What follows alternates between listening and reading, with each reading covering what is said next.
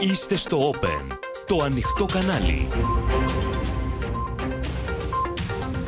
Κυρίες και κύριοι, καλησπέρα σας. Είμαι η Ευαντονοπούλου και ελάτε να δούμε μαζί τα νέα της ημέρας στο κεντρικό δελτίο ειδήσεων του Open που αρχίζει αμέσως τώρα. Για επανεκκίνηση στις ελληνοτουρκικές σχέσεις, συμφώνησαν Μητσοτάκης Ερντογάν. Επέμεινε για τουρκική μειονότητα στη Θράκη, έλαβε άμεση απάντηση από τον Πρωθυπουργό. Η κοινή διακήρυξη Ελλάδα-Τουρκία για ανοιχτούς διάβλους επικοινωνίας και αποφυγή εχθρικών ενεργειών. Τι προβλέπει η συμφωνία για το μεταναστευτικό; Συνάντηση δύο ώρων του Ερντογάν με μειονοτικούς και μουσουλμάνους βουλευτές στην τουρκική πρεσβεία. Αλλαγές τη τελευταία στιγμή στο φορολογικό για το τεκμήριο στους ελεύθερους επαγγελματίες. Τι θα ισχύσει για ταξί, καφενεία, περίπτερα και ασφαλιστές; Προκαλεί ξανά ο Αλβανός Πρωθυπουργός. Λέει όχι για την ορκομοσία Μπελέρη στη θέση του Δημάρχου Χιμάρας πριν καν αποφανθεί το δικαστήριο. Μάχε σώμα με σώμα Ισραηλινών και Χαμάς σε κίνδυνο. Χιλιάδες άμαχοι στα άκρα η κόντρα του Ισραήλ με τον Γενικό Γραμματέα του ΟΗΕ. Μπλόκο των Ρεπουμπλικανών στην Γερουσία για τη νέα στρατιωτική βοήθεια στην Ουκρανία. Οργή Biden.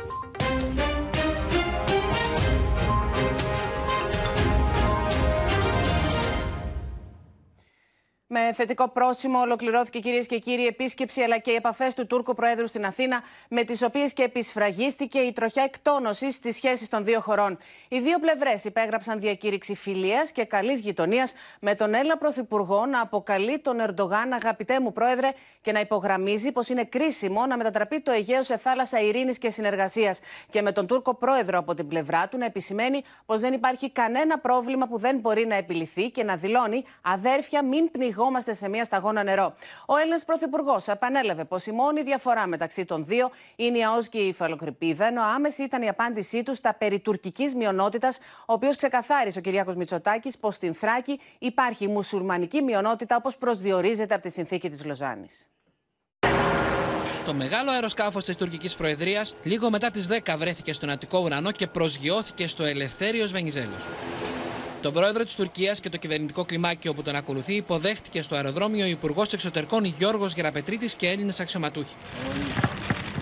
Ο Κυριάκος Μητσοτάκης για να υποδεχτεί τον καλεσμένο του κατέβηκε τα σκαλιά του Μαξίμου και στάθηκε για χειραψία μπροστά από το άγημα απόδοσης τιμών. Η συνάντηση των δύο ηγετών πριν από το Ανώτατο Συμβούλιο Συνεργασίας κράτησε μια μισή ώρα και τέθηκαν όλα τα κρίσιμα ζητήματα. Good morning. Please. Η ατμόσφαιρα ανάμεσα σε Αθήνα και Άγκυρα έχει πάντως αλλάξει. Οι αναφορές Μητσοτάκη και Ερντογάν ήταν ενδεικτικές της βούλησης για προσέγγιση. Αξιότιμε κύριε Πρόεδρε της ε, τουρκικής Δημοκρατίας, αγαπητέ Ταγίπ, και οι διμερείς μας σχέσεις γνώρισαν διακυμάνσεις που κάποιες στιγμές τις απείλησαν επικίνδυνα και μαζί τους την ασφάλεια και την ειρήνη στην Ανατολική Μεσόγειο. Γι' αυτό και είναι εξαιρετικά σημαντικό ότι τους τελευταίους μήνες οι δύο χώρες βαδίζουν σε ένα πιο ήρεμο μονοπάτι. Ελλάδα και Τουρκία, Τουρκία και Ελλάδα οφείλουν να ζουν ειρηνικά. Να διατυπώνουν τις διαφορές τους που είναι γνωστές, να τις συζητούν με ειλικρίνεια και να αναζητούν συνέχεια λύσεις. Και αν αυτές δεν γεφυρώνονται, πάντως να μην παράγουν αυτόματα εντάσεις και κρίσεις. İki komşu arasında görüş ayrılıklarının yaşanması gayet doğaldır. Mesele bunları çözme iradesidir. Biz Ege'yi bir barış ve işbirliği denizi haline getirelim istiyoruz. Açık söylüyorum. Bizim aramızda çözülemeyecek kadar hiçbir sorun yok. Yeter ki hüsnü niyetle hareket edelim. Büyük resme odaklanalım. Denizi geçip derede boğulanlardan olmayalım. Değerli Küryakos'un da bizimle aynı kanaati paylaştığını görmekten ayrıca büyük bir memnuniyet duyuyorum. Το νέο κύκλο φιλίας και καλής γειτονίας επισφράγησαν οι δύο πλευρές με την υπογραφή της διακήρυξης της Αθήνας, με τον Κυριακό Μητσοτάκη να μιλά για ενεργή παρακαταθήκη των Βενιζέλου και Ινωνού. Διακήρυξη που υπογράψαμε πριν από λίγο, σεβόμενη απόλυτα τα δικαιώματα που απορρέουν από την κυριαρχία κάθε χώρας. Επιβεβαιώνει τη σχέση φιλίας μεταξύ μας. Καθορίζει τις αρχές και τα ορόσημα του διαλόγου. Με βάση αυτές τις παραδοχές θα προχωρήσουμε σταδιακά και στα επόμενα βήματα. Θα επεκτείνουμε τα μέτρα οικοδόμησης εμπιστοσύνης. Και η επόμενη φάση του πολιτικού διαλόγου όταν οι συνθήκες οριμάσουν, μπορεί να είναι η προσέγγιση για την οριοθέτηση υφαλοκρηπίδας και αποκλειστικής οικονομικής ζώνης στο Αιγαίο και σε Ανατολική Μεσόγειο, που σύμφωνα με την Ελλάδα συνιστά τη μόνη διαφορά που θα μπορούσε να αχθεί ενώπιον διεθνούς δικαιοδοσίας. Atina bildirgesiyle ilişkilerimizi geliştirme yönündeki irademizi en üst seviyede teyit etmiş olduk. Προτίθεμαι κύριε Πρόεδρε να επισκεφτώ μέσα στην Άνοιξη και την Άγκυρα πριν σας συναντήσω τον επόμενο Ιούλιο στη Σύνοδο Κορυφής του ΝΑΤΟ στη Ουάσιγκτον. Οι συγκυρίες έφεραν συχνά τον έναν απέναντι στον άλλον. Και γνωρίζω ότι υπάρχουν φωνές, είμαι σίγουρος, και στην Ελλάδα και στην Τουρκία που δεν συμφωνούν με αυτήν την προσέγγιση. Όμως αισθάνομαι χρέος, ιστορικό χρέος, να αξιοποιήσουμε την ευκαιρία να φέρουμε τα δύο κράτη δίπλα-δίπλα όπως άλλωστε είναι και τα σύνορά μας. Έλληνας Πρωθυπουργός και Τούρκος Πρόεδρος δεν έκρυψαν τις διαφορές τους για συγκεκριμένα ζητήματα. Είναι χαρακτηριστική η αναφορά του Αγίου Περντογάν στη μουσουλμανική μειονότητα, την οποία δεν άφησε ασχολία στο Κυριάκος Μητσοτάκης.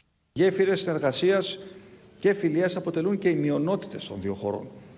Γιατί η ισονομία και ευημερία που εξασφαλίζει κάθε κράτος στις μειονότητές του βοηθά στην αμοιβαία κατανόηση και στον αλληλοσεβασμό. Yunanistan'daki Türk azınlığı ve ülkemizdeki Rum azınlığı beşeri ve kültürel zenginliğimizin yapı taşlarıdır. Azınlıkların huzur ve refahının artması ilişkilerimizi olumlu yönde etkileyecektir. Batı Trakya Türk azınlığının durumunda uluslararası hukukun gerektirdiği iyileştirmelerin yapılması yönündeki beklentilerimizi ifade ettim. Για μένα προσωπικά η Θράκη αποτελεί ένα παράδειγμα αρμονικής συνύπαρξης χριστιανών και μουσουλμάνων. Και οι μουσουλμάνοι συμπολίτες μας έχουν και αγωνιζόμαστε πάντα να διασφαλίζουμε στην πράξη ίσες ευκαιρίες. Σε αυτή την κατεύθυνση αγωνιζόμαστε. Ε, ο προσδιορισμός της ε, ιδιότητας της μειονότητας ως μουσουλμανικής καθορίζεται από την ίδια την ε, συνθήκη της Λοζάνης. Για το Κυπριακό και το πλαίσιο λύσης, οι διαφορές είναι απόλυτες. Η Αθήνα μιλά για λύση με βάση τα ψηφίσματα των Ηνωμένων Εθνών, ενώ ο Τούρκος πρόεδρος πίσω από τις λέξεις υπενήχθηκε λύση δύο κρατών. Kıbrıs meselesinin adadaki gerçekler temelinde adil, kalıcı ve sürdürülebilir bir çözüme kavuşturulması tüm bölgenin yararına olacaktır. Για μας το λέω καθαρά, δεν υπάρχει άλλη λύση πέραν των αποφάσεων του Συμβουλίου Ασφαλείας του Οργανισμού Ηνωμένων Εθνών. Θα πρέπει να επανεκκινήσει ο διάλογος από εκεί που διακόπηκε το 2017.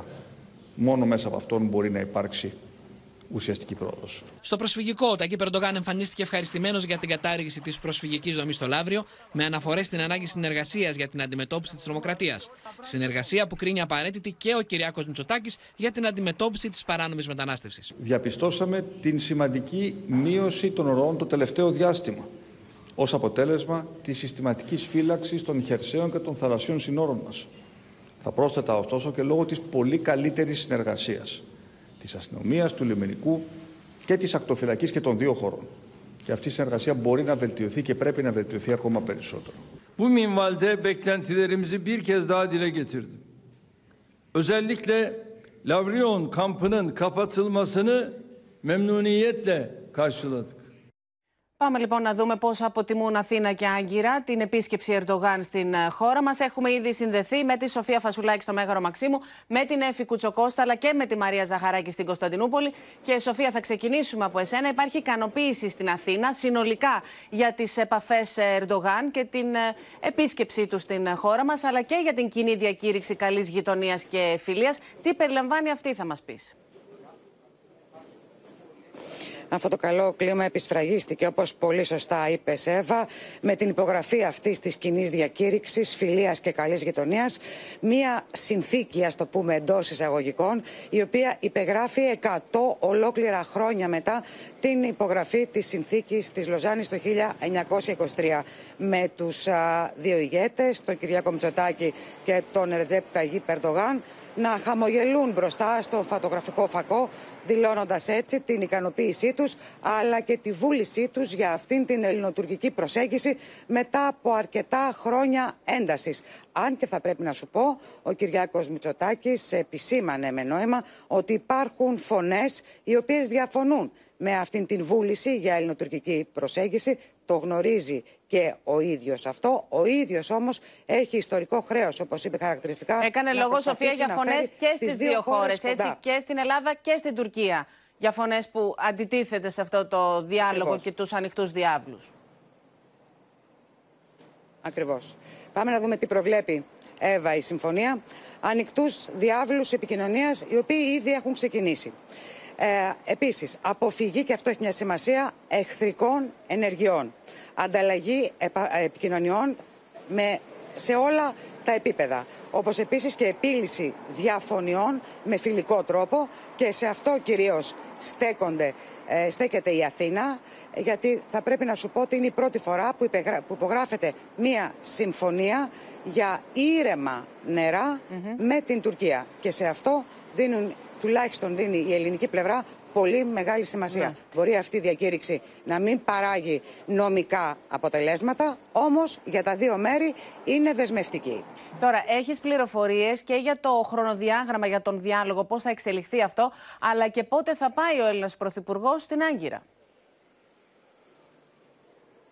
Ναι, Εύα, θα ήδη ξεκινά αυτός ο διάλογος και αναπτύσσεται, καλλιεργείται και τον Φεβρουάριο ε, το Υπουργείο Εξωτερικών θα έχει δεύτερη επαφή πάνω στους τρεις άξονες ε, που έχουν ήδη τεθεί από τον Κυριάκο Μητσοτάκη και τον Ρεζέπ Ταγί Περτογάν στο Βίλνιους. Ποιοι είναι αυτοί, ο πολιτικός διάλογος, δηλαδή ε, μην ξεχνάς ότι στον πολιτικό διάλογο ε, εντάσσονται και οι διερευνητικές ε, επαφές, η θετική ατζέντα που ήδη έχει αρχίσει και καλλιεργείται, καθώς και τα μέτρα οικοδόμησης Τώρα, εμπιστοσύνης. Ε, κλείνοντας, να μας πεις και κάτι που επισφράγισε αυτό το καλό κλίμα ήταν και η ανταλλαγή δώρων από τις δύο πλευρές.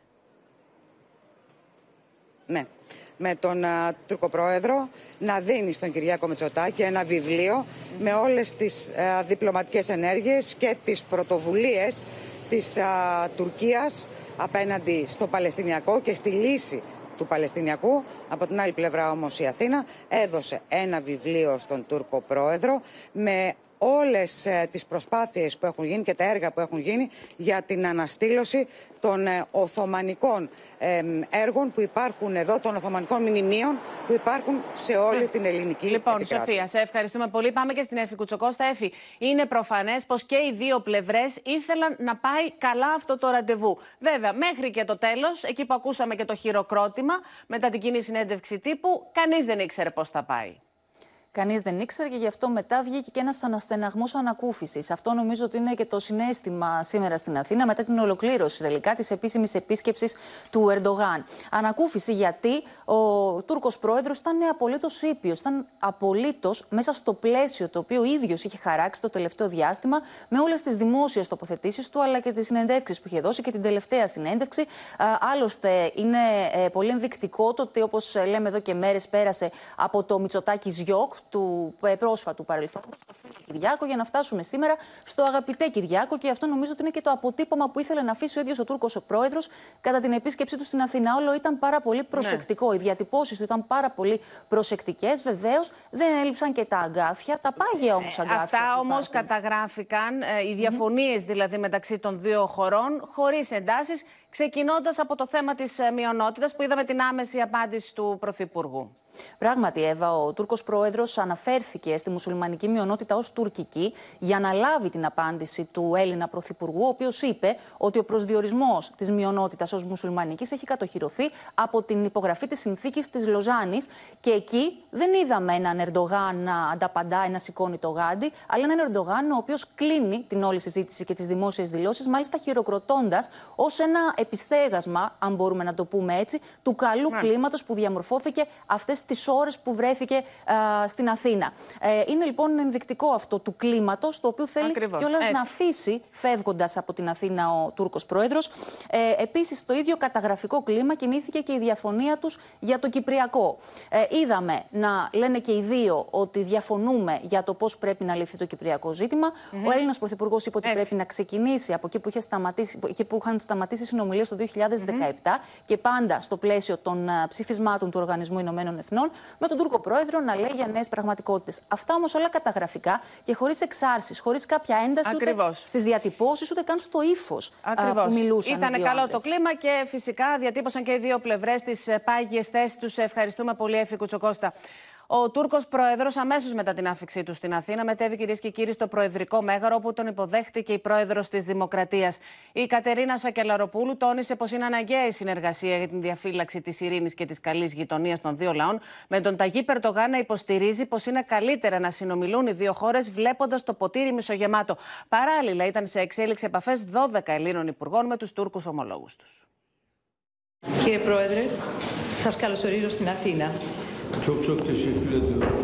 Tabii 6 yıl aradan sonra Όλα δείχνουν ότι ε, οι δύο πλευρές βρίσκονται ε, σε καλό κλίμα, τα λένε σε καλό κλίμα. Φάνηκε αυτό και από τη συνάντηση Ερντογάν Σάκη Ελαροπούλου και βλέπουμε ότι αυτό, εδώ που βρίσκομαι εγώ, αυτό μεταδίδουν και οι Τούρκοι συνάδελφοι. Το αίσθημα αλληλεγγύης και η επίδειξη ανθρωπιάς κάτω από δύσκολες συνθήκες είναι ένα κοινό χαρακτηριστικό που ενώνει τους δύο λαούς. Η διαπίστωση αυτή αποτελεί ισχυρή βάση για να στηριχθεί η αμοιβαία πολιτική βούληση για την εδραίωση ενός κλίματος που θα επιτρέψει την εμβάθυνση της συνεργασίας και την αποφυγή εντάσεων στις διμερείς μας σχέσεις.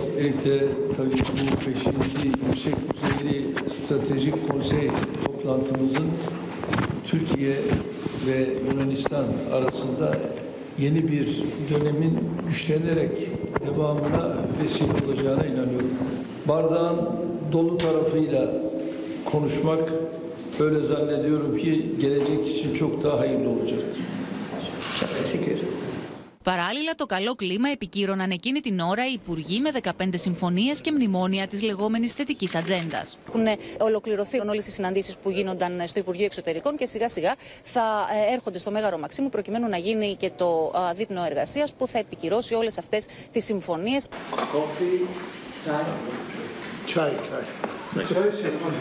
Σημαντικότερη η συμφωνία για το μεταναστευτικό που προβλέπει 24ωρη ανοιχτή γραμμή ανάμεσα στους αρχηγούς των δύο λιμενικών σωμάτων και όποτε χρειάζεται ανταλλαγή αξιωματικών του λιμενικού όπου παρατηρείται η οποιαδήποτε πίεση. Στόχος παραμένει ο έλεγχος των μεταναστευτικών ροών. Ενώ και οι δύο πλευρές έριξαν βάρος στη συμφωνία για τη διευκόλυνση έκδοσης επταήμερης βίζας για Τούρκους πολίτες που επιθυμούν να επισκεφτούν 10 ελληνικά νησιά, ανάμεσα στα οποία η Λίμνος, η Λέσβος, η Χίος, η Σάμος και η Λέρος.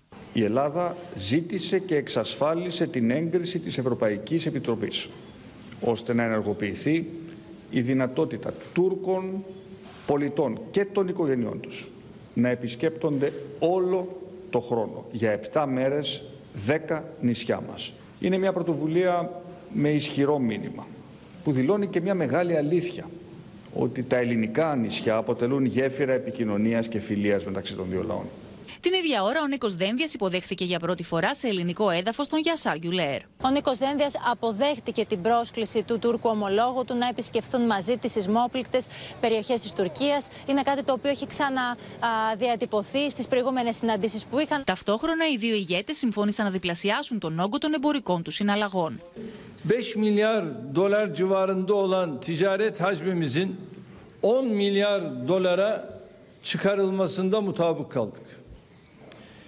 İpsala Kipi sınır kapısında ikinci köprü inşası gibi ulaştırma projelerinin önemine işaret ettik. Ayrıca gerek turizm gerek kültürel alanda ilişkilerimizi geliştirmek istiyoruz. Και μπορεί όλα τα φώτα να έπεσαν σήμερα στη συνάντηση των δύο ηγετών. Το θετικό κλίμα όμως έχει καλλιεργηθεί και σε υπουργικό επίπεδο.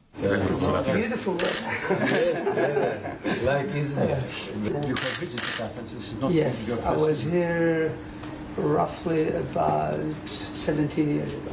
Και μπορεί οι συμφωνίες που έκλεισαν να μην λύνουν τις χρόνιες διαφορές των δύο χωρών σε Αιγαίο και Ανατολική Μεσόγειο, στρώνουν όμως το έδαφος για την εδραίωση ενός θετικού κλίματος που μπορεί να οδηγήσει βήμα-βήμα σε καλύτερες μέρες για τα ελληνοτουρκικά. Στην Κωνσταντινούπολη βρίσκουμε την ε, Μαρία Ζαχαράκη για να μας πεις Μαρία πώς αποτιμούν εκεί την, ε, το αποτέλεσμα αυτής της επίσκεψης ε, Ερντογάν στην χώρα μας ο οποίος στο αεροπλάνο συνήθως δεν τις έχουμε ακούσει αυτές τις δηλώσεις του δεν ξέρω αν έχει ήδη φτάσει συνηθίζει να μιλά στους δημοσιογράφους και να βγάζει ειδήσεις. Και ξαφνικά χαμογέλασαν, εγώ θα πω, Εύα. Αυτό είναι το κλίμα εδώ στην Τουρκία. Αυτό αποτυπώνουν ότι οι δύο ηγέτες ε, τελικά χαμογέλασαν και δεν ήρθε ο Τουρκος πρόεδρος όπως λένε έτσι δεικτικά μία νύχτα ξαφνικά. Ήρθε μέρα μεσημέρι και μάλιστα με πρόσκληση. Με πρόσκληση του Κυριάκου Μητσοτάκη. Η επίσκεψη λοιπόν του Ερντογάν στην Αθήνα ξεπέρασε κάθε προσδοκία. Πάρα πολύ θετική, τονίζουν όλοι οι αναλυτές και τα μέσα εδώ, ούτε στην Τουρκία δεν περίμεναν ότι θα πάει τόσο καλά όλο και, κάποιο, ε, και κάποια στραβοτιμονιά περίμεναν ότι θα γίνει, ήταν, ε, αλλά τελικά δεν έγινε. Ήταν το πρώτο θέμα σήμερα εδώ. Η επίσκεψη του Ερντογάν στην Ελλάδα μετά από χρόνια έδωσαν πολύ μεγάλη σημασία όλα τα μέσα, άκουγαν την κάθε λέξη που έλεγε ο κάθε ηγέτης, κοιτούσαν τις κινήσεις τους, κοιτούσαν τη γλώσσα του σώματος μέχρι και τις γραβάτες. Ίσως και την κάθε λέξη που δεν έλεγε, Μαρία. Ναι, ήταν πάρα πολύ προσεκτικός, ειδικά ο Τούρκος πρόεδρος. Άρεσε πάρα πολύ το ευχαριστώ στα τουρκικά που είπε η πρόεδρος της Δημοκρατίας, η κυρία ε, Κατερίνα Σακελαροπούλου. Θεώρησαν ότι αυτό ήταν ε, μία ένδειξη έτσι, της ελληνικής ε, φιλοξενίας. Να μιλάει στη γλώσσα του φιλοξενούμενου. Οι δηλώσεις λοιπόν πάρα πολύ προσεκτικές, δεν υπήρχαν εχμές, δεν υπήρχαν αντεγκλήσεις, όπως το είχαμε πει. Άλλωστε μόνο ένα σημείο γκρίζο δεν διευκρινίστηκε απόλυτα από τις δηλώσεις Μητσοτάκη Ερντογάν και αφορά την ε, υφαλοκρηπίδα όπου ναι ο Κυριάκος Μητσοτάκης είπε ότι όταν οριμάσουν οι συνθήκες θα συζητήσουμε το θέμα Εδώ αυτό. ο Ερντογάν επέλεξε να μην απαντήσει. Έτσι, ο Κυριάκος Μητσοτάκης είπε με πλοηγό το Διεθνές Δίκαιο και το Διεθνές Δικαστήριο. Ο Ταγί Περντογάν είπε μέσω διαλόγου, είπε κάτι γενικό και ότι οι Υπουργοί Εξωτερικών θα επιληφθούν το θέμα τους. Ε, υπήρχε και συμφωνία για τα μέτρα οικοδόμησης εμπιστοσύνης, όπως εδώ ε, αναφέρουν οι πηγές του Τουρκικού Υπουργείου Άμυνας. Ο μεγάλος ενθουσιασμός όμως, να πω Εύα, της Τουρκίας σήμερα ήταν για το θέμα της βίζας. Δεν γράφουν τίποτε άλλο και δεν λένε τίποτε άλλο παρά για αυτήν την διευκόλυνση που ανακοίνωσε ο Κυριάκος Μητσοτάκης για τους Τούρκους σε 10 νησιά του Ανατολικού Αιγαίου. Αυτό ήταν το μεγάλο δώρο σήμερα για τους Τούρκους ε, αυτή τη συναντηση Ε, δεν ήταν ότι λύθηκε κάποιο άλλο θέμα. Ένιωσαν λοιπόν σαν να τους έδωσαν ένα εισιτήριο πραγματικά προς την ελευθερία για να φύγουν από την ίδια τους τη χώρα. Πανηγύριζαν εδώ όλα τα μέσα, δεν γράφουν τίποτε άλλο παρά λεπτομέρειες ποια είναι αυτά τα νησιά, πώς μπορούν οι Τούρκοι να απευθυνθούν και να πάρουν αυτή τη βίζα στην πόρτα όπως λέμε και μάλιστα κάποιοι σχολίαζαν ότι η γνωριμία των δύο λαών έστω μέσω του τουρισμού θα χρησιμεύσει για την εξουδετερώση των εθνικιστικών αγκυλώσεων που έχουν και οι δύο λαοί. Σε ευχαριστούμε πολύ Μαρία Ζαχαράκη. Ο διευθυντής της φιλοκυβερνητικής εφημερίδας Μιλιέτ και ο πολύ γνωστός δημοσιογράφος του CNN Turk μιλούν στο Open και την Γεωργία Γαραντζιώτη. Είναι δύο δημοσιογράφοι που συνοδεύουν εδώ και πολλά χρόνια τον Ερντογάν σε όλα του τα ταξίδια και μιλούν για μια νέα σελίδα στις σχέσεις των δύο χωρών. Στην τουρκική πρεσβεία συναντήσαμε δύο διακεκριμένους Τούρκους δημοσιογράφους που ακολουθούν τον πρόεδρο Ρετζέπ Ταγί Περντογάν όλα τα χρόνια που βρίσκεται στην πολιτική. Είναι ο κύριος Οζάι Σεντήρ, ο διευθυντής της εφημερίδας Μιλιέτ και ο Χακάν Τσελίκ, γνωστός παρουσιαστής του τηλεοπτικού δικτύου CNN Turk.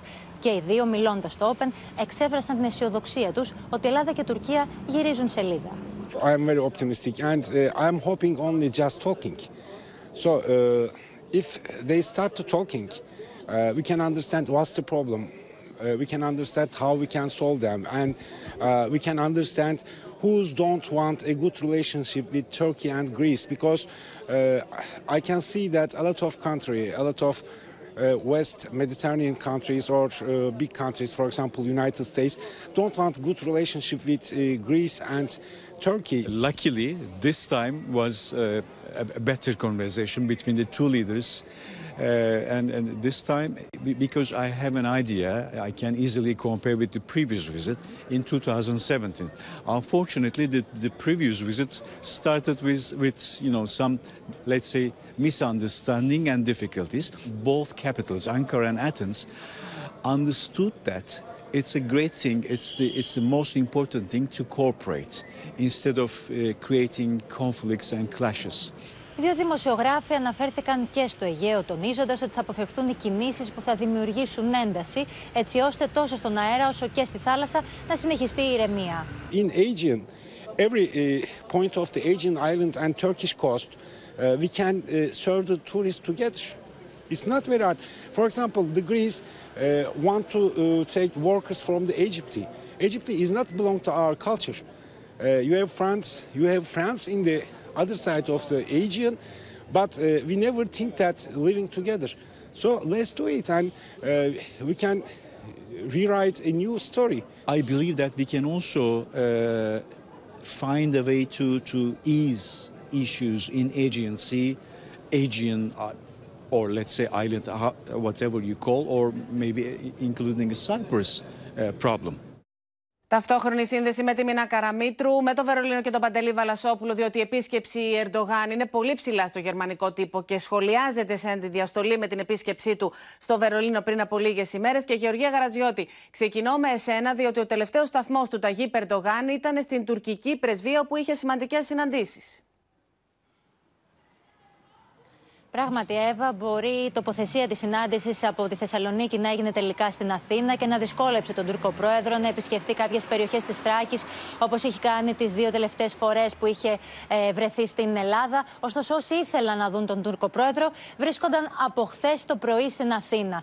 Ήταν λοιπόν μια συνάντηση εδώ στην οικία του Τούρκου πρέσβη Τσαγατάι Ερτσιγές που κράτησε σχεδόν δύο ώρες.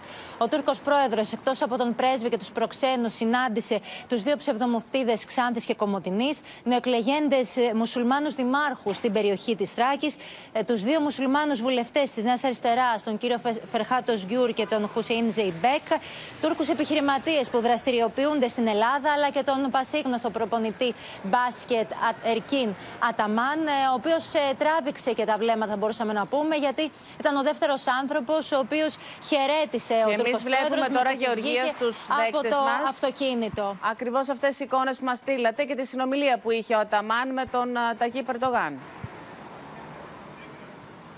Έτσι είναι. Ο κύριος Αταμάν μόλις ε, βγήκε από την ε, οικία του Τούρκου πρέσβη, είχε μια, συνο- μια σύντομη συζήτηση μαζί μας. Μας είπε ότι πιαν καφέ με τον Τούρκο πρόεδρο, κάθισαν μαζί αρκετή ώρα, συζήτησαν για αθλητικά θέματα και μας έδωσε και μια είδηση. Μας είπε λοιπόν ότι ο Τούρκος πρόεδρος τον προσκάλεσε στην Τουρκία τον Απρίλιο, που όπως είπε θα έρθει ο Πρωθυπουργός Κυριάκος Μητσοτάκης μαζί με τους υπουργούς που θα τον συνοδεύσουν και να διοργανωθεί, όπως μας είπε, ένας ε, συμβολικά να διοργανωθεί ένας φιλικός αγώνας μπάσκετ, στον οποίο θα συμμετέχει και ο Τουρκός πρόεδρος και ο Λοιπόν. Πρωθυπουργός και ο ίδιος ο κύριος Αταμάν. Ε, μας Γεωργία. έδωσε λοιπόν και αυτή την είδηση. Ακριβώς. Και να ακούσουμε τι σας δήλωσε εκεί ο κύριος Αταμάν. every week, once or two times in a week, they play basketball in Ankara. And uh, now also we take a coffee with him, and he told me that in April, Mr. Uh, Mitsotakis will visit Turkey, and probably uh, they will make a friendly game together, and he invite me also o- on that game. Στην ουσία της επίσκεψης, αυτό που επισημαίνουν οι αναλυτές εδώ στην Ελλάδα είναι πως η χώρα μας είναι η διέξοδος του Ταγί Περντογάν προς τη Δύση. Πάμε λοιπόν να δούμε πώς αποτιμούν συνολικά την επίσκεψή του. Πρέπει να δούμε την προσπάθεια της Τουρκίας ως ένα διάλειμμα, πιστεύω, ε, στην ε, επιθετικότητα και διεκδικητικότητα εναντίον της χώρας μας και όχι ως ε, πραγματικό γύρισμα σελίδας. Ότι επιβεβαιώθηκε το κυρίαρχο σενάριο, δηλαδή ότι η Τουρκία έχει πολλούς λόγους σε αυτή τη φάση να συνεχίσει τη διαδικασία της αποκλιμάκωσης, ενδεχομένως και σταδιακής εξομάλυσης των ελληνοτουρκικών σχέσεων. Αναλυτές, συγγραφείς και καθηγητές διεθνών σχέσεων μιλούν στο Open στον απόϊχο της συνάντησης του Έλληνα Πρωθυπουργού με τον Τούρκο πρόεδρο Ρετζέπ Ταγί Περντογάν στην Αθήνα.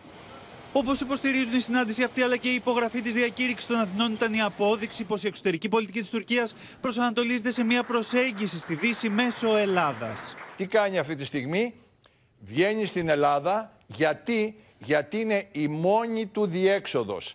Είναι η εκτονοτική βαλβίδα της Τουρκίας. Αυτό βεβαίως το εκμεταλλεύομαστε πάρα πολύ σωστά και εμείς και η κυβέρνηση και όλα γίνονται κατά τρόπο που ε, ε, ε, ενισχύουν τα, την, τα εθνικά μας θέματα. Στο επίπεδο των ελληνοτουρκικών σχέσεων, η σύνεση που εμφάνισε ο Τούρκος πρόεδρος αντιμετωπίζεται με επιφυλάξεις. Κέρδισε κάτι. Και δεν είναι μόνο η βίζα. Είναι και το γεγονός ότι οδήγησε τις ελληνοτουρκικές σχέσεις σε ένα διμερές πλαίσιο όπως πάντα επεδίωκε. Η διακήρυξη αυτή θα μείνει στην ιστορία ως το φέρετρο της επέκτασης των χωρικών υδάτων στα 12 μίλια. Με αυτήν τη διακήρυξη καληνύχτα 12 μίλια. Ναι στο δρόμο της ύφεσης, αλλά με μικρό καλάθι. Η στροφή του Ερντογάν από το Μητσοτάκη Γιώκ στο αγαπητέ Κυριάκο αφήνει θετικές εντυπώσεις, αλλά σύμφωνα με τους αναλυτές, η επίθεση φιλίας δεν είναι επιλογή της Τουρκίας, αλλά προσπάθεια ελέγχου των ζημιών που προκάλεσαν οι κινήσεις απομόνωσής της στο διεθνές γεωστρατηγικό τραπέζι. Το μεταναστευτικό αλλά και η τρομοκρατία πρωτοστάτησαν στις επαφές που είχαν οι αρμόδιοι υπουργοί Ελλάδα-Τουρκία. Μίνα Καραμίτρου, να μας πεις λοιπόν ακριβώς τι συζήτησαν και ποιες είναι οι συμφωνίες που είναι στα σκαριά. Η Ελλάδα και η Τουρκία λοιπόν συμφώνησαν ότι πρέπει να αντιμετωπίσουν από κοινού τα κυκλώματα των λαθροδιακινητών ΕΒΑ και ότι γι' αυτό το λόγο θα πρέπει να είναι σε συνεχή επαφή. Και γι' αυτό το λόγο λοιπόν αποφάσισαν να δημιουργήσουν ένα κοινό γκρουπ μέσω μιας διαδικτυακής εφαρμογής στην οποία βέβαια θα συμμετέχουν όλα τα στελέχη τα οποία θα παίρνουν μέρος καθημερινά στις επιχειρήσεις αυτές για να μιλούν σε πραγματικό χρόνο. Τώρα, μπορεί όλα να ήταν ιδηλιακά όταν συζητούσαν Εύα για το πώς θα αντιμετωπίσουν αυτά τα κυκλώματα. Όταν όμως μπήκε η συζήτηση στο θέμα των επιστροφών, εκεί θα έλεγα ότι η Τουρκία έδειξε ότι ακόμα δεν είναι έτοιμη για να επιστρέψει στη συμφωνία που είχε με την Ευρωπαϊκή Ένωση για τις επιστροφές. Δηλαδή, για παράτυπους μετανάστες οι οποίοι φτάνουν στα ελληνικά νησιά, ταυτοποιούνται εδώ και μετά θα πρέπει να ακολουθηθεί η διαδικασία της επιστροφής τους στην Τουρκία, καθώς εκεί ήταν και η πρώτη χώρα υποδοχής. Τώρα, όσον αφορά την τρομοκρατία, θέλω να σας πω ότι το Λαύριο και το θέμα της τρομοκρατίας έπαιξε ε, πολύ μεγάλο ρόλο και πήρε πολύ μεγάλο μέρος στην συζήτηση. Είδαμε άλλωστε και τις δηλώσεις του Ταγί Περτογάν για το θέμα του Λαυρίου. Ε, εκεί λοιπόν αυτό το οποίο είπε η Ελλάδα είναι ότι είναι μια χώρα η οποία είναι φυσικά απέναντι σε κάθε μορφή τρομοκρατίας. Ότι ποτέ φυσικά δεν γινόταν εκπαίδευση στο, στο Λαύριο, ότι ήταν μια ε, δομή για τους πρόσφυγες, αλλά ότι σε καμία περίπτωση δεν θα επιτρέψει η χώρα μας να επιστρέψει σε τρομοκρατικές ενέργειες και ότι φυσικά θα είναι και εκεί συνεχή επαφή με τους Τούρκους για την ανταλλαγή πληροφοριών. Σε ευχαριστούμε, Μίνα Καραμίτρου. Τα φλάς των φωτογράφων κατέγραψαν κυρίες και κύριοι τα στιγμιότυπα της επίσκεψης Ερντογάν. Πάμε να δούμε τα πιο χαρακτηριστικά. Η ώρα είναι 10 και μισή το πρωί και ο Ρετζέπ Ταγί φτάνει με ένα από τα 14 αεροπλάνα της τουρκικής προεδρίας στην Αθήνα μισή ώρα νωρίτερα από τον αρχικό προγραμματισμό. Λίγο πριν εξέλθει του αεροσκάφου, ο Τούρκος πρόεδρος παραδίδει το κινητό του τηλέφωνο σε συνεργάτη του. Χαίρετα το πλήρωμα και κατεβαίνει τις σκάλες. Τον κύριο Ερντογάν και την πολυπληθή συνοδεία του υποδέχεται ο Υπουργός Εξωτερικών Γιώργος Γεραπετρίτης. Οι δύο άνδρες έχουν ένα σύντομο διάλογο με τη βοήθεια μεταφραστή, ενώ είναι χαρακτηριστικό ότι η σφιχτή γυραψία τους κρατά για πάνω από ένα λεπτό, με τον κύριο Ερντογάν να τσεκάρει το ρολόι του κατά τη λήξη της δεύτερης φοράς που δίνουν τα χέρια. Πρώτο σταθμό στο Προεδρικό Μέγαρο και η συνάντηση του Τούρκου Προέδρου με την Κατερίνα Σακελαροπούλου. Ενώ τα φλά των φωτογράφων αστράφτουν, ο κύριος Ερντογάν απομακρύνει το μεταφραστή του με μια κίνηση του χεριού και συνεχίζει να ποζάρει στις κάμερες.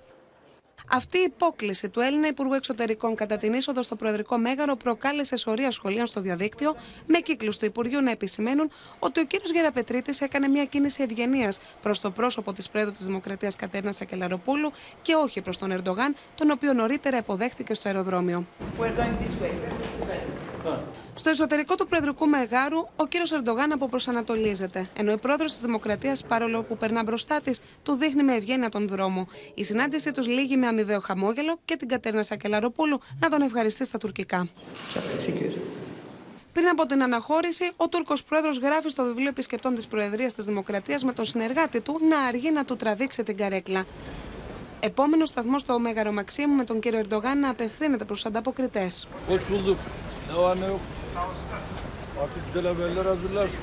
Ο Πρωθυπουργός τον υποδέχεται και σε μια συμβολική κίνηση κατεβαίνει τις σκάλες για να τον προϋπαντήσει.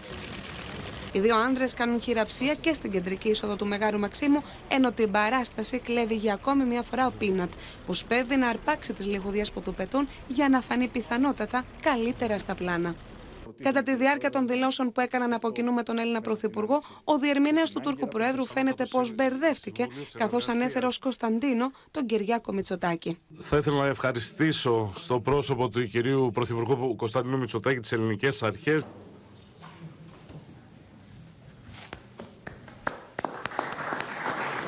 Οι δηλώσεις των δύο ηγετών ολοκληρώθηκαν με τον Τουρκοπρόεδρο να χειροκροτά πρώτος, χωρίς να δίνει συνέχεια, μετά την ουσιαστική παρέμβαση του Πρωθυπουργού για τη μουσουλμανική μειονότητα στη Θράκη. Πάμε και στο Βερολίνο και τον Παντελή Βαλασόπουλο για να δούμε, Παντελή, πώς σχολιάζεται εκεί το σύνολο της επίσκεψης Ερντογάν στην Αθήνα. Από ό,τι καταλαβαίνετε, καλησπέρα. Και τα βλέμματα εδώ ήταν στραμμένα στην Αθήνα σήμερα, καθώς ε, οι Γερμανοί πιστεύουν ότι έχουν συμβάλει και αυτοί πάρα πολύ σε αυτές ε, τις συναντήσεις και την ε, βελτίωση του κλίματος. Για μια νέα εποχή στις σχέσεις με την Ελλάδα, μιλάει ο Ερντογκάν. Είναι ένας τίτλος. Ένας άλλος χαρακτηριστικός πριν από λίγο, ζεστές κουβέντες αντί για πυράβλους προς την Ελλάδα έφερε ο Ερντογκάν λέει μια άλλη εφημερίδα. Να σου πω ότι οι αναλυτές λένε ότι η βελτίωση των σχέσεων του Ερντογκάν με τη Δύση περνάει μέσα από την Ελλάδα. Γι' αυτό έχει προσεγγίσει την Ελλάδα, γιατί αν θέλει οικονομική βοήθεια, αν θέλει F-16, αν θέλει Eurofighter, αν θέλει βίζες, πρέπει πρώτα να τα βρει με την Ελλάδα. Εδώ να σου πω κάτι χαρακτηριστικό. Την αντίθεση μεταξύ της επίσκεψης στο Βερολίνο και στην Αθήνα. Στο Βερολίνο, ο Τούρκος πρόεδρος στην τοποθέτησή του μπροστά στους δημοσιογράφους μίλησε 14 λεπτά και εκτός κειμένου. Δεν κοίταξε καθόλου το κείμενό του και ξέφυγε τελείως τις εκφράσεις του μέχρι προσβολής, ειδικά σε ό,τι αφορούσε το Ισραήλ και τη Χαμάς. Στην Ελλάδα αντίθετα είδαμε έναν πολύ πειθαρχημένο, πολύ πειθαρχημένο Τούρκο πολύ πρόεδρο να διαβάζει, του. να διαβάζει αυστηρά μόνο αυτό που ήταν γραμμένο στο έτοιμο κείμενο και να μην κάνει καμία αναφορά εκτός κειμένου. Απόλυτα πειθαρχημένο στην Αθήνα, ήθελε να κρατήσει χαμηλούς τόνους σε αντίθεση με το Βερολίνο που έκανε το γνωστό σοου και έγινε ό,τι έγινε. Εύα. Παντελή Βαλασόπουλε, σε ευχαριστούμε πολύ. Τώρα η Έλλη στάει στο στούντιο κοντά μας. Ε, καλώς την. Μια τελείως διαφορετική ε, συνάντηση από αυτήν που είχαμε ζήσει πριν 6 χρόνια και ένας τελείως διαφορετικός Ερντογάν. Ήρθε με ένα άλλο πρόσωπο. Ναι, τελείως. Καλό του. Ε, είδαμε τη μετάλλαξη του Ταγί Ερντογάν και μαζί με τη δικιά του μετάλλαξη είδαμε και τη μετάλλαξη της τουρκικής ρητορικής των πάγιων θέσεων της Τουρκίας. Τώρα, επειδή υπόθηκαν τα πάντα μέχρι εδώ, ήταν πληρέστατα τα ρεπορτάζ και τα σχόλια που έκαναν από την Τουρκία και από αλλού, το ερώτημα εδώ πέρα ε, είναι πόσο καλά προετοιμασμένη ήταν αυτή η συνάντηση. Νομίζω ότι ήταν άριστα προετοιμασμένη. Δεν εξεπλάγει η ελληνική πλευρά από αυτό που είδε, γιατί ακούστηκε ότι μπορεί και να μέχρι τελευταία στιγμή να φοβόνταν μήπως ο κ. Ερντογάν πετάξει κάτι και δυναμητιστεί όλο στον αέρα. Εγώ πιστεύω ότι δεν το περιμέναν αυτό. Ήταν πολύ καλά προετοιμασμένη αυτή η συνάντηση. Αυτή δε η αυτοπιθαρχία του κ. Ερντογάν το αποδεικνύει περίτρανα. Και όταν λέμε για αυτοπιθαρχία, μιλάμε για πειθαρχία σε μια σειρά αποθέσεις που πραγματικά Φαντάζομαι ότι μέσα του θα έλεγε τι λέω εγώ τώρα; Ναι. ή τι δεν λέω εγώ τώρα; Για παράδειγμα υπόθηκε ήδη, ήταν δύο-τρία τα σημεία τα οποία ήταν πολύ ε, έντονα. Ήταν το θέμα της Κύπρου, όπου δεν μίλησε για δύο κράτη, που είναι η σταθερή και η βέβαιη θέση της Τουρκίας. Μιλάει με αυτή τη διπλωματική γλώσσα και λέει ότι είναι η αλήθεια της ε, πραγματικότητας, αντί να πει δύο κράτη. Ε, ακόμα και για το θέμα της Γάζας, όπου είναι πύρινος όπου σταθεί και όπου βρεθεί αυτό Εδώ το τελευταίο ήταν, διάστημα. διατύπωσε την άποψή του, αλλά με δεν άλλους είπε τόνους. τίποτα για τη Χαμάς. Γιατί, ε, όπως ξέρεις πολύ καλά, ε, διατυπώνει και θέσεις απολύτως θετικές για τη Χαμάς, λέγοντας ότι τι μας λέτε τώρα δεν είναι τρομοκρατική οργάνωση. Ναι, λέγοντας χασάπι τον Νετανιάχου. Ναι, ναι, ναι. Η πειθαρχία του λοιπόν ήταν απίθανη σε πολιτικές θέσεις. Διατυπώθηκαν δηλαδή διαφωνίες μεταξύ των δύο πλευρών, α- αλλά χωρίς εντάσεις. Δεν διατυπώθηκαν. Υπονοήθηκαν οι διαφωνίες. Ε, γιατί ούτε από τη δικιά μας την πλευρά διατυπώθηκαν, αλλά εμείς είχαμε τα λιγότερα τα οποία θα είχαμε Ναι. να πούμε, γιατί εμείς δεν διεκδικούμε. Η Τουρκία είχε να πει όλες τις διεκδικήσεις της.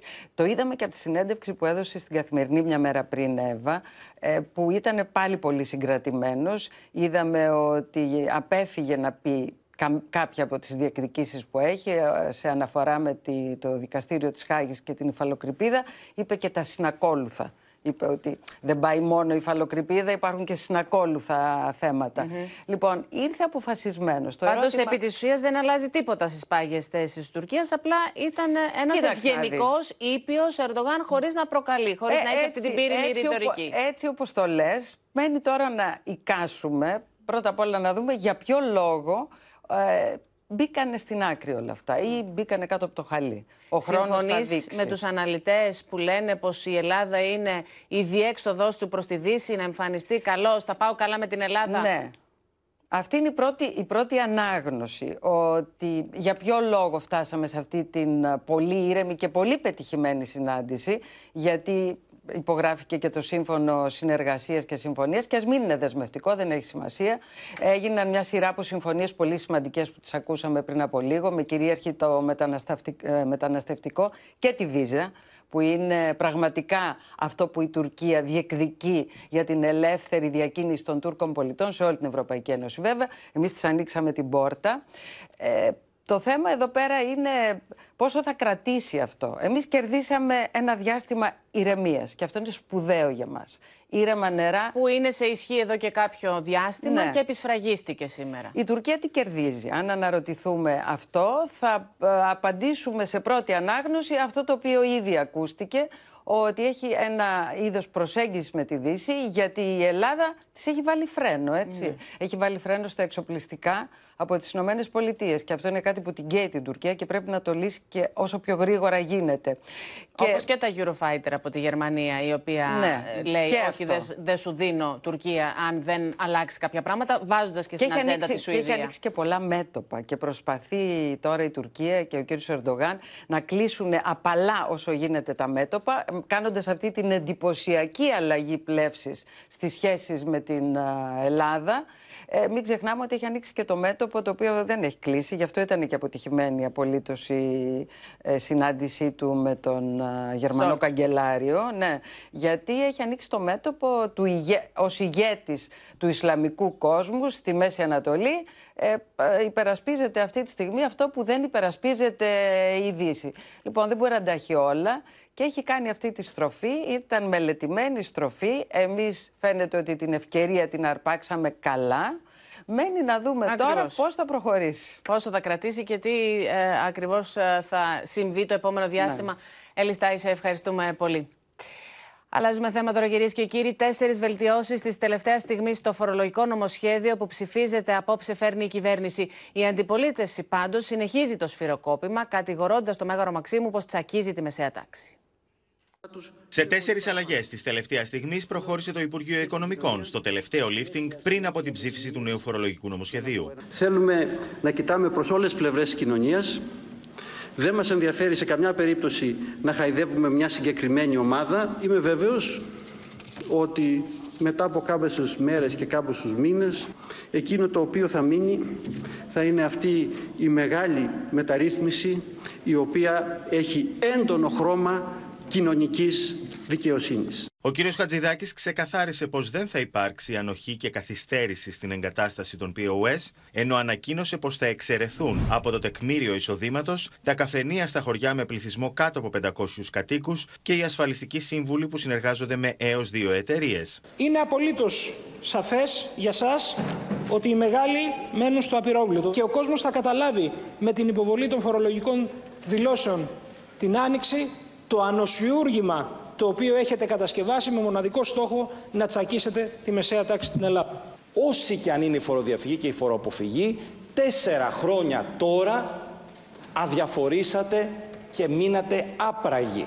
Ειδικές εκτόσεις επίσης θα ισχύσουν για τα περίπτερα, καθώς οι πωλήσεις από τσιγάρα δεν θα μετρούν στον συντελεστή επιβάρυνσης λόγω τζίρου, ενώ το τεκμήριο θα μειώνεται 50% για ταξιτζίδες με μερίδιο στο ταξί έως 25%. Οι ιδιοκτήτες ταξί δηλώνουν ότι δεν είναι ικανοποιημένοι με τις αλλαγές που ανακοίνωσε σήμερα το Υπουργείο Οικονομικών, διαμηνύοντας ότι θα συνεχίσουν τις κινητοποιήσεις τους και το επόμενο διάστημα. Θα αφαιρεθεί αυτός ο τεκματός φόρος για όλους. Είναι άδικο για όλους. Δεν έχει να κάνει αν έχεις μισό ή ολόκληρο. Προκαλεί και πάλι κυρίες και κύριοι στην υπόθεση Μπελέρη ο Αλβανός Πρωθυπουργός σε συνέντευξή του στην αλβανική τηλεόραση. Υποστήριξε πως η Ελλάδα δεν έχει κανένα δικαίωμα στο θέμα της φυλάκισης του εκλεγμένου Δημάρχου Χιμάρας και απέκλεισε το ενδεχόμενο αποφυλάκησής του. Άμεση ήταν η αντίδραση του ίδιου του Φρέντι Μπελέρη, ο οποίος με ανάρτησή του κάνει λόγο για καθαρή παρέμβαση ράμα στο δικαστικό σύστημα της Αλβανίας. Σε εμπριστικές δηλώσεις προχώρησε ο Εντιράμα, μιλώντας σε αλβανικό τηλεοπτικό δίκτυο. Ο Αλβανός Πρωθυπουργός, μεταξύ των άλλων, υποστήριξε ότι η Ελλάδα δεν έχει δικαίωμα στην υπόθεση Μπελέρη, αποκλείοντας ουσιαστικά το ενδεχόμενο ορκομοστία του ως Δημάρχου Χιμάρας. që sikur të kthehet përmbys gjithë Këshilli Evropian. Ne nuk negociojmë asnjë gjë ο Αλβανό πρωθυπουργός δείχνει να εκνευρίζεται όταν ο δημοσιογράφος αναφέρει πως η Ελλάδα έχει δίκιο για την υπόθεση Μπελέρη.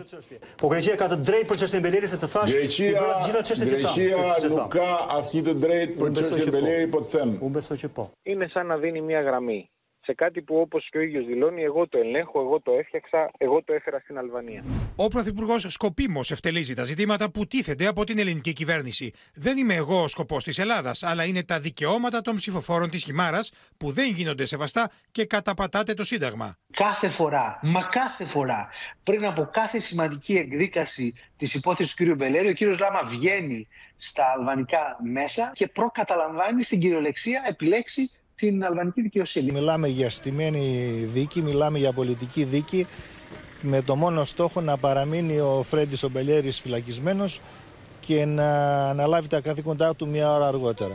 Τη Δευτέρα 11 Δεκεμβρίου θα συνεχιστεί στο Ειδικό Δικαστήριο Τυράννων η συνεδρίαση για το αίτημα ορκομοσίας του Φρέντι Μπελέρη. Ενώ την ίδια ώρα έξω από τα δικαστήρια θα πραγματοποιήσουν συγκέντρωση διαμαρτυρίας οι υποστηρικτές του Δημάρχου Χιμάρας. Στο πολιτικό σκηνικό να αφήσουν πίσω τους τις κόντρες, κάλεξε ο Αλέξης Τσίπρας στα στελέχη του ΣΥΡΙΖΑ και της Νέας Αριστεράς και να επικεντρωθούν, όπως είπε, στη μάχη κατά των συντηρητικών δυνάμεων. Το μέτωπό μας είναι με την δεξιά, τόνισε η Έφη Αξιόγλου, ενώ συνεδριάζει η πολιτική γραμματεία του ΣΥΡΙΖΑ με βασικό θέμα στην ατζέντα τον οδικό χάρτη για το συνέδριο του κόμματος. Με βασικό θέμα στην ατζέντα, τον οδικό χάρτη για το συνέδριο του ΣΥΡΙΖΑ, συνεδριάζει η πολιτική γραμματεία υπό την προεδρία του Στέφανου Κασελάκη, που επιδιώκει φυγή προς τα εμπρός με το βλέμμα στη διεύρυνση του κόμματος και τις συνεργασίες. Είχε προηγηθεί ένα νέο, το δεύτερο χειρομήνυμα του Αλέξη Τσίπρα από τη Ρώμη για την ανάγκη συσπήρωσης των προοδευτικών δυνάμεων απέναντι στη δεξιά, με διπλό αποδέκτη. Τόσο τους συντρόφους του που παρέμειναν στην Κουμουνδούρου μετά την εκλογή Κασελάκη, όσο και προς τους 11 βουλευτές της Νέας Αριστεράς. Το θετικό για τις πολλαπλές μορφές της αριστεράς και των προοδευτικών κομμάτων στη γειτονική Ιταλία είναι ότι τουλάχιστον ασχολούνται περισσότερο με τη Μελώνη παρά με το να ανταλλάσσουν φίλια πειρά. Συζητάνε μεταξύ τους και βρίσκονται μαζί στις ίδιες διαδηλώσεις. Είναι δυνατόν να μην μας ενδιαφέρουν όσοι δηλώνουν ότι είναι στον χώρο της αριστερής και προοδευτικής σκέψης. Τώρα υπάρχει μια κοινοβουλευτική ομάδα από βουλευτές που εκλέχθηκαν με τη σημαία του ΣΥΡΙΖΑ και στο δέλειο του ΣΥΡΙΖΑ είναι ακόμα πιο αρνητικό για την ελληνική κοινωνία και για την υπόθεση της πρόοδου. Στην επίσημη πρώτη του ως επικεφαλής της νέας κοινοβουλευτικής ομάδας από το βήμα της Βουλής, ο Αλέξης Χαρίτσης έκανε άνοιγμα προς τις δυνάμεις του προοδευτικού χώρου. Να παλέψουμε με τις ιδέες μας, με το πρόγραμμά μας, με τις προτάσεις μας απέναντι στην ηγεμονία της δεξιάς και τις αντικοινωνικέ της πολιτικές και για τη δημιουργία μιας νέας προοδευτικής πλειοψηφίας που έχει ανάγκη σήμερα η ελληνική κοινωνία. Μετά τη θετική τοποθέτηση του Ευκλήδη Τσακαλώτου μέσω του Όπεν για συνεργασία με το Πασόκ, η Εφη Αξιόγλου απάντησε για το ενδεχόμενο σύγκλησης με την Χαριλάου Τρικούπη. Υπάρχει παράθυρο συνεργασίας με το Πασόκ; Σήμερα, υπό τη συγκεκριμένη κοινοβουλευτική εκπροσώπηση που έχουμε, δεν υπάρχει δυνατότητα συνεργασίας έτσι όπως τη θέτεται. Προφανώς μπορούν να υπάρχουν κοινοβουλευτικές συγκλήσεις. Σε μια προσπάθεια να πέσουν οι τόνοι μεταξύ των πρώην συντρόφων, η Κουμουνδούρου συστήνει στα στελέχη της να μην συμμετέχουν σε τέτα-τέτα αντιπαραθέσεις με τους βουλευτές της Νέας Αριστεράς στα τηλεοπτικά παράθυρα. Να επιδειχθεί μια κατανόηση για λίγο καιρό στον, ε, ε, στον ΣΥΡΙΖΑ, ούτως ώστε να μπορέσουμε κι εμείς να δεχτούμε ότι θα βρισκόμαστε απέναντι σε ανθρώπους με τους οποίους εκλεγήκαμε μαζί κάτω από την ίδια σημαία.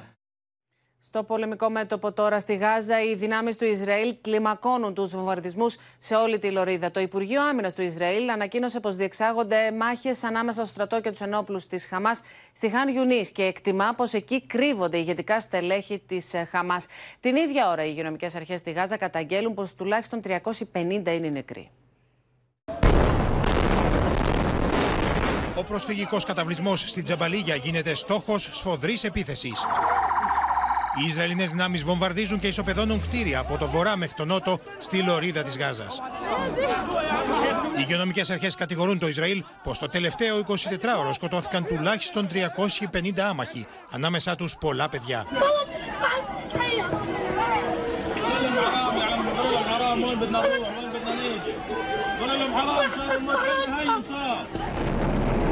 Στο στόχαστρο των Ισραηλινών δυνάμεων μπήκε και η Ράφα στο Νότο, που έχουν βρει καταφύγιο χιλιάδες άμαχοι. Το Υπουργείο Υγείας στη Γάζα αναφέρει πως τουλάχιστον 10 είναι νεκροί εκεί από τους Ισραηλινούς βομβαρδισμούς.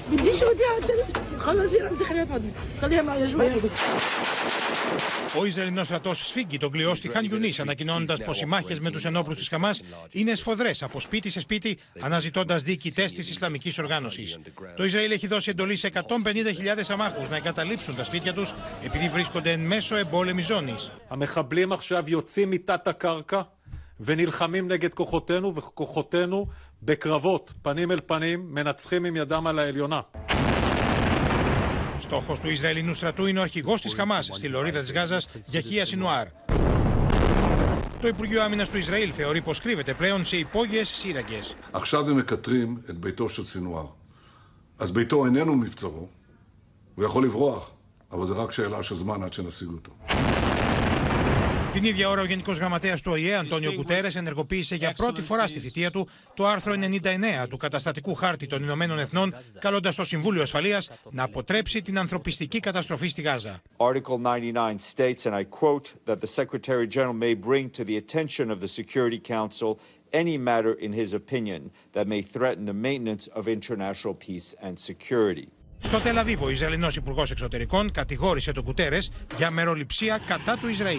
Η θητεία του Γκουντέρε θέτει σε κίνδυνο την παγκόσμια ειρήνη. Το αίτημά του στηρίζει την τρομοκρατική οργάνωση Χαμάς και στηρίζει τις δολοφονίες ηλικιωμένων, τις απαγωγές βρεφών και τους βιασμούς γυναικών. Και από τον ε, πόλεμο στην Γάζα πάμε στο πολεμικό μέτωπο της Ουκρανίας. Στις Ηνωμένες Πολιτείες οι Ρεπουμπλικάνοι πάγωσαν τη συνέχιση της χρηματοδότησης στην Ουκρανία παρά τις προειδοποίησεις του Τζο Μπάιντεν πως υπάρχει κίνδυνος εμπλοκής των Ηνωμένων Πολιτειών σε πόλεμο με τη Ρωσία αν ο Πούτιν επιτεθεί σε χώρα μέλος του ΝΑΤΟ. This cannot wait. Congress needs to pass supplemental funding for Ukraine before they break for the holiday. Congress, Republicans in Congress are willing to give Putin the greatest gift he could hope for. Παρά τις αλλεπάλληλες εκκλήσεις του Τζο Μπάιντεν στους Ρεπουμπλικανούς, τελικά απορρίφθηκε από τη Γερουσία το νομοσχέδιο για τα 61 δισεκατομμύρια για την Ουκρανία. Μάλιστα, ο Αμερικανός πρόεδρος προειδοποίησε πως υπάρχει ενδεχόμενο παγκόσμια σύραξης με εμπλοκή και των Ηνωμένων Πολιτειών εάν ο Πούτιν επιτεθεί σε σύμμαχο του ΝΑΤΟ. Putin attacks a NATO ally. If he keeps going and then he attacks a NATO ally, where we've committed as a NATO member that we defend every inch of NATO territory, then we'll have something that we don't seek and that we don't have today. American troops fighting Russian troops if he moves into other parts of NATO. Η Ουκρανία έχει εκφράσει ήδη τους φόβους πως αν δεν εξασφαλιστεί περαιτέρω βοήθεια υπάρχει πολύ μεγάλη πιθανότητα ο πόλεμος με τη Ρωσία να χαθεί. Την ίδια στιγμή, η Βρετανική κυβέρνηση κατηγορεί τη ρωσική FSB για απόπειρα εμπλοκή στη βρετανική πολιτική από το 2015. I can confirm today that the Russian Federal Security Services, the FSB, is behind a sustained effort to interfere in our democratic processes. They have targeted members of this House. They have been targeting civil servants, journalists, and NGOs. Και όλα αυτά την ώρα που ο Ρώσος πρόεδρος υποδέχτηκε σήμερα στη Μόσχα τον πρόεδρο του Ιράν, Εμπραχήμ Ραϊσί. Να περάσουμε τώρα σε μια είδηση από τον αθλητικό χώρο. Η Κεντρική Επιτροπή Διαιτησίας επισημοποίησε την αναβολή της προσεχούς αγωνιστικής του πρωταθλήματος της Super League 1, στηρίζοντας την απόφαση των διαιτητών για αποχή. Ω ένδειξη συμπαράστασης στις απειλές που δέχθηκε ο διαιτητής της αναμέτρησης Βόλος Ολυμπιακός, Τάσος Παπαπέτρου. Την ίδια ώρα, ο ποδοσφαιρικός εισαγγελέας άσκησε πειθαρχική δίωξη στην ΠαΕ Ολυμπιακός για το περιεχόμενο της ανακοίνωσής της μετά τη λήξη του αγώνα με τον Βόλο. Σύμφωνα με τη δίωξη, η ΠαΕ Ολυμπιακός δυσφήμισε ποδοσφαιρικές αρχές και όργανα με δημόσιες δυσμενείς δηλώσεις που δίνανται να βλάψουν την τιμή και την υπόλοιψη των προσώπων στα οποία αφορούν. Η ΠαΕ Ολυμπιακός θα απολογηθεί ενώπιον της πειθαρχικής επιτροπής της Super League. Στο σημείο αυτό το δελτίο μας ολοκληρώθηκε. Μείνετε συντονισμένοι στο Open. Αμέσως μετά ακολουθεί η δραματική σειρά εποχής έρωτας φυγάς. Από όλους εμάς να έχετε ένα πολύ όμορφο βράδυ. Καληνύχτα.